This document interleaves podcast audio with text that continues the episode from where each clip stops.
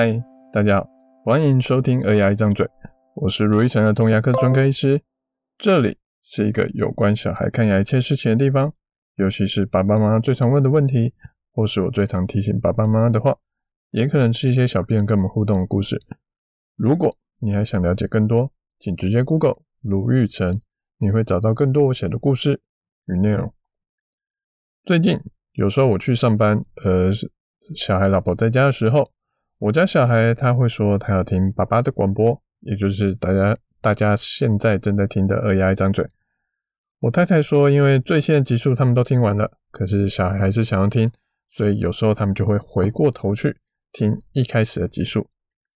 结果因为一开始的集数我表现的比较不好，讲话可能有点结结巴巴的，语速又比较慢。所以，我们家的小孩就会皱起眉头，说：“这是爸爸的声音吗？”让我老婆大笑出来。哎，我只能说，人都是有黑历史的。不过，重点是我们要一步步变得更好。不开始做，就没有成长机会；不持续下去，也就看不到变好的那一天。做 Podcast 是这样，看牙是这样，帮小孩刷牙也是这样。感谢大家的支持与陪伴，希望我们都能越来越好哦。这礼拜我们来聊聊之前有个家长问过我的问题哦，其实应该说很多家长都会问的问题，一个是防蛀喷雾，一个是酵素牙膏，或是其他常常会问我说，诶，这产品有没有用啊？这抗蛀牙产品好像很不错，可不可以取代牙膏或是取代刷牙？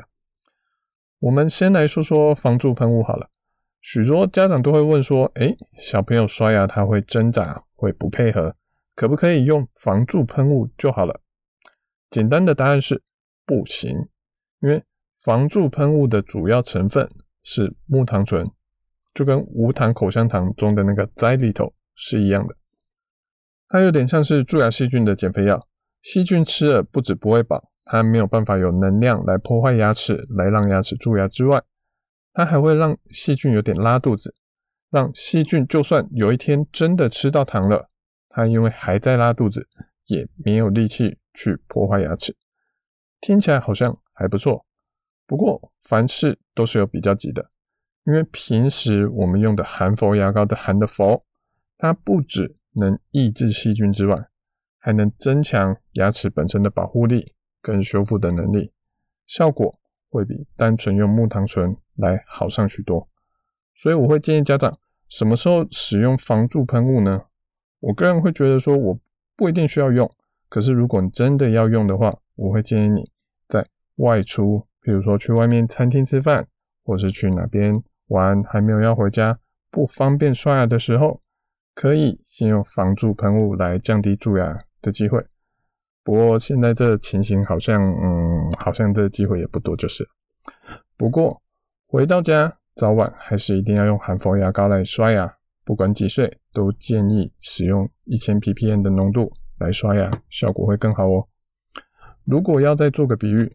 木糖醇这类产品，好，这些防蛀喷雾，它就有点像是维他命，而刷牙用含氟牙膏就像是正餐。我们可以吃维他命来增加我们的健康，但饭还是要吃，不会说因为我们吃了维他命就完全不需要吃饭了，不然身体还是会出问题哦。以上就是我对防蛀喷雾的看法，给大家参考。我觉得这些产品它都还是辅助用的，没办法取代含氟牙膏跟刷牙、牙线就是。接下来我们来聊聊另外一个家长，哦，他是诶、之前已经来来找过我的一个家长，他非常认真，第一次看诊完跟我讨论小孩的牙齿状况，就讨论了快一个小时。我感觉得到妈妈是有备而来，还要。呃，我的下个病人有取消了，好，所以我可以一直这样子跟他讨论下去。不过这妈妈可能有看到一些报道，所以一开始他就跟我说：“哎、欸，卢医师，小孩能不能不要涂氟啊？因为他觉得氟好像都有点毒，很担心小孩，因为他的小孩才一两岁，很担心小孩再吞下去会不会有问题。问我说能不能使用酵素牙膏来取代含氟牙膏？可能有人会认为说啊，你们儿童牙医。一定会说，只要用含氟牙膏就好，其他什么成分都没有效了。我认为酵素牙膏有没有效，这个问题的答案是我不知道。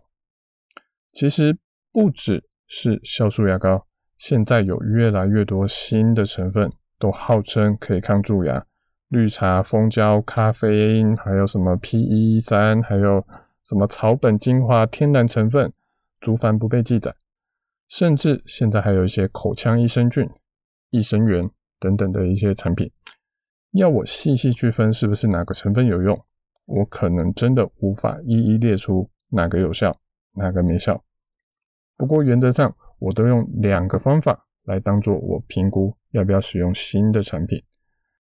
第一个，我会看它有没有研究证实说这东西是真的有效，还是只是某个专家推荐。而如果有效，它的研究到哪个程度？有些商品它其实是完全没有研究支持的，只是为了迎合大众的心情而推出来的。譬如说，爸爸妈妈担心小孩吞牙膏会有危险，哦，可是不用牙膏好像又觉得过意不去，所以有些店家就会推出可吞食的牙膏，结果它完全不含氟，所以吞多少都没有关系。可是呢，牙膏最重要就是那个氟，所以你如果用这种牙膏，它的抗蛀牙能力可能跟没有用牙膏可能不会差太多。有些商品虽然有研究支持，但相关研究并不多，可能搞不好只有诶十个十个病人，甚至他可能连真正让病人实际去用都没有，他只是在研究室里面做做实验而已。他的研究，你不确定他这些研究的成果到底是怎样，哦，它的效果，它的说服力到底有多高？就像丢硬币，也有五十趴的机会会出现正面。